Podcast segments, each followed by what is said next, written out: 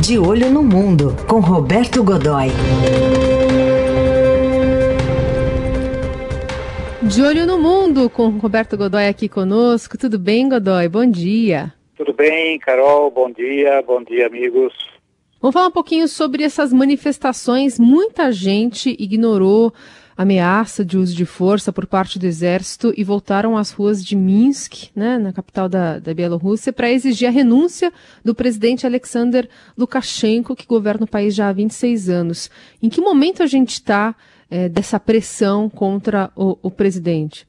Olha, ele ainda ele ainda está se mantendo firme ali e, e ele tem realmente o apoio das forças armadas e mais do que isso ele tem o apoio de ele tem o apoio de Moscou, tem o apoio da Rússia, que vê a Bielorrússia como uma espécie de satélite como era na época da, da União Soviética, né? Ele ainda vê dessa maneira o, o, o digamos que o grande fiador do, do, do Alexander Lukashenko no poder ainda é o Vladimir Putin, que é o, o, o, líder, o líder russo, né, o presidente russo, que está fazendo, é quem ainda o garante ali no poder.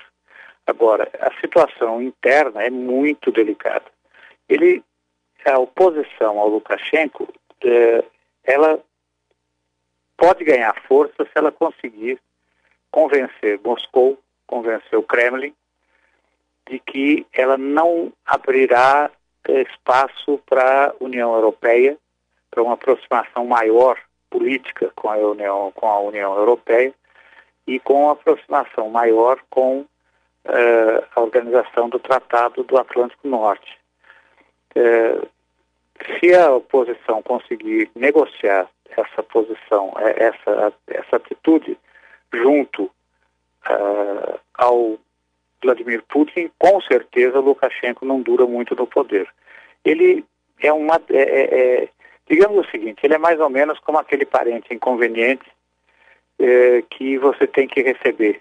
Né? Quer dizer, então é aquele tio chato que fala bobagem, que incomoda e que de vez em quando aparece nas reuniões de família. E aí você tem que aguentar o cara. Né?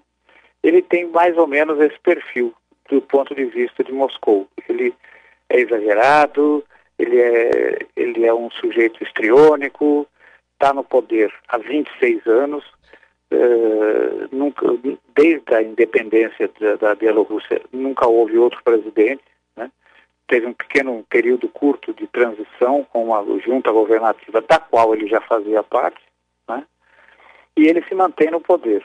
Agora, uh, o que se contesta fortemente, e, e há motivos, mu muitos motivos para isso, é o resultado das últimas eleições recentes, aí, de semanas, em que ele uh, teria tido 79,8% dos votos, o que é estatisticamente impossível.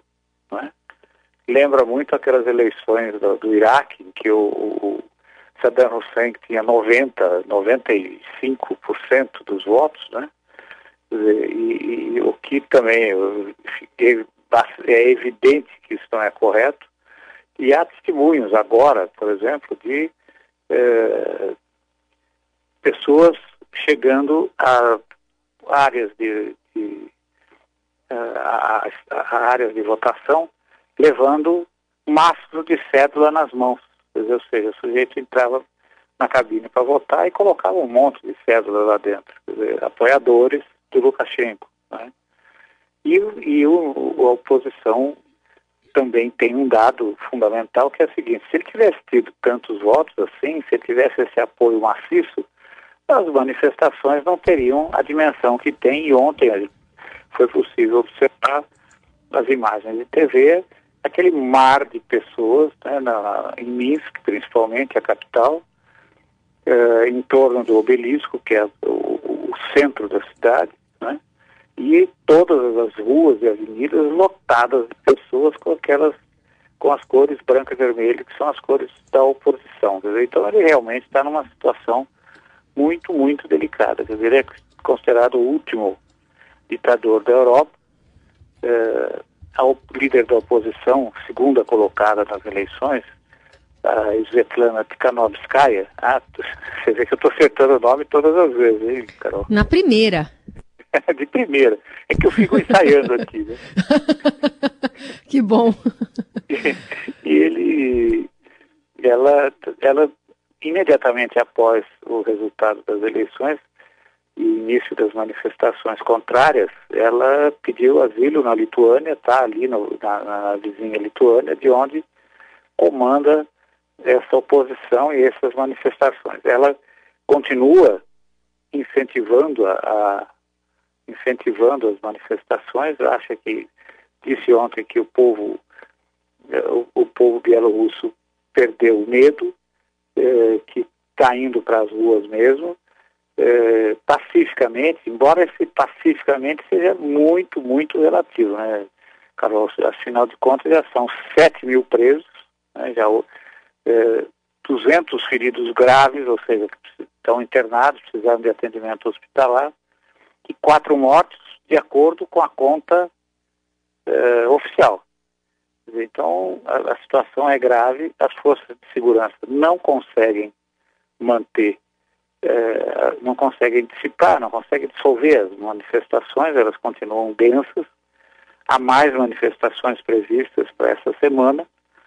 É, o, o, comando da, das manifestações pretende agora adotar uma, uma, uma estratégia de é, fazer manifestações menores, mais curtas, mas em, maior, em um número maior de cidades. E isso pode levar ao uso do exército e não mais apenas da polícia, segundo, segundo o próprio Lukashenko, é, pode levar ao, ao uso do exército para reprimir forças, essas manifestações. O, uma, o que incomoda, o que assustou muito ontem foi que, pela primeira vez, um general, que é o comandante, na verdade, é o comandante das Forças Armadas, eles têm um cargo que é muito semelhante ao do, ao do chefe do Estado-Maior Conjunto dos Estados Unidos, que é uma espécie de comandante de, de, de superior às três forças, né? nos Estados Unidos quatro. Eles contam também os fuzileiros navais como uma força independente. Agora, que é o Alexander Wolfowitz, que disse que está com que está à disposição e pronto para intervir se for necessário. Isso realmente é uma coisa, a barra está pesando ali fortemente, né, Carol?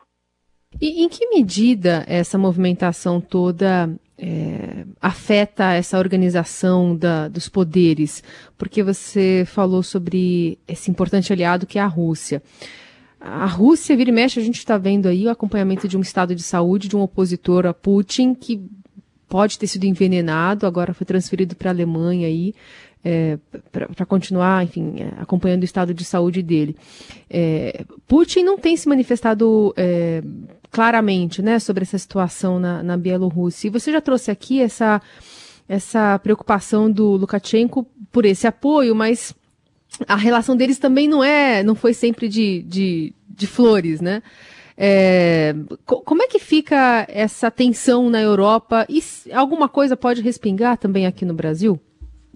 Não, eu acho que aqui ainda não. Nós somos um parceiro é, parceria brasileira é muito mais política. O, o, o Jair Bolsonaro eh, e o Lukashenko têm uma boa relação, naturalmente, né? Enfim, são líderes de direita, um, um alinhamento político com a direita internacional, e é por aí o alinhamento dele aqui. Agora, com a, a, a, Rússia, a situação é diferente. A Rússia tem um interesse estratégico mesmo ali. Ela vê a Bielorrússia como um, um, um Estado que pode servir num eventual confronto militar entre eh, a Rússia e a Europa, por exemplo, ela pode servir ali, ela serve desde já como um tampão. Ela já tem instalações militares russas, quer dizer, a Força Aérea tem uma estação de radar na Bielorrússia que para rastrear eh, antecipadamente, para fazer o alerta antecipado em caso de um ataque com mísseis balísticos, por exemplo. Tem também uma, um, ela chama de eh, instalação de comunicações, mas está muito mais para uma base uh, de, de, uma base de, de eletrônica, né? Uh, que é uma instalação da Marinha, que da Marinha russa, que usa essa estação. Veja, a Bielorrússia, a Bielorrússia não tem, ela é um país central, né? Então ela é, usa para se comunicar com os submarinos nucleares que circulam pelo mundo o tempo todo. E além disso, tem o, famosíssimo, e, e, isso já desde a época da, da União Soviética, tem ali o corredor Swalki, né, que é uma faixa de terra que separa a Polônia da Lituânia. Uh, e do outro lado está Kaliningrado, russo. Por ali poderia ser estabelecido um, um, uma espécie de uh, bloqueio a qualquer movimento uh, das, das forças das forças da, da OTAN, do, do Tratado do Atlântico Norte, na região do Báltico. Então uhum. tem um interesse estratégico fora a questão econômica. Quer dizer, segundo o governo bielorrusso, eles negociam fortemente no mundo com 13, eh, 13 países. Mas 80% desse movimento é eh, feito com a Rússia e com a China. Portanto, a, a pressão sobre Minsk, a pressão sobre o, o, Alexander Lukashenko é muito forte, né? Uhum. Muito bem. Esse é Roberto Godoy atualizando as informações na Bielorrússia e como ele frisou aí, essas manifestações parecem não eh, arrefecerem, né? Tem, elas estão, na verdade, ganhando força à medida em que o, presidente fica ressabiado e com essa possibilidade, portanto, de endurecer, né, a contenção O grande risco, né, protestos. né, Carol, é que aquilo tudo ali, que nesse momento é um, um grande movimento político, uhum. possa eh, evoluir negativamente na direção de uma luta armada interna, o que não interessa para ninguém, né? Claro. Godoy, obrigada por hoje e até quarta até quarta, quando a gente vai falar da convenção republicana, que é a convenção de um homem só, né? Começa hoje e deve, eh, e com certeza vai referendar, na, na, até o final dela, vai referendar a candidatura do Donald Trump à reeleição. Um grande abraço, boa semana para todos nós.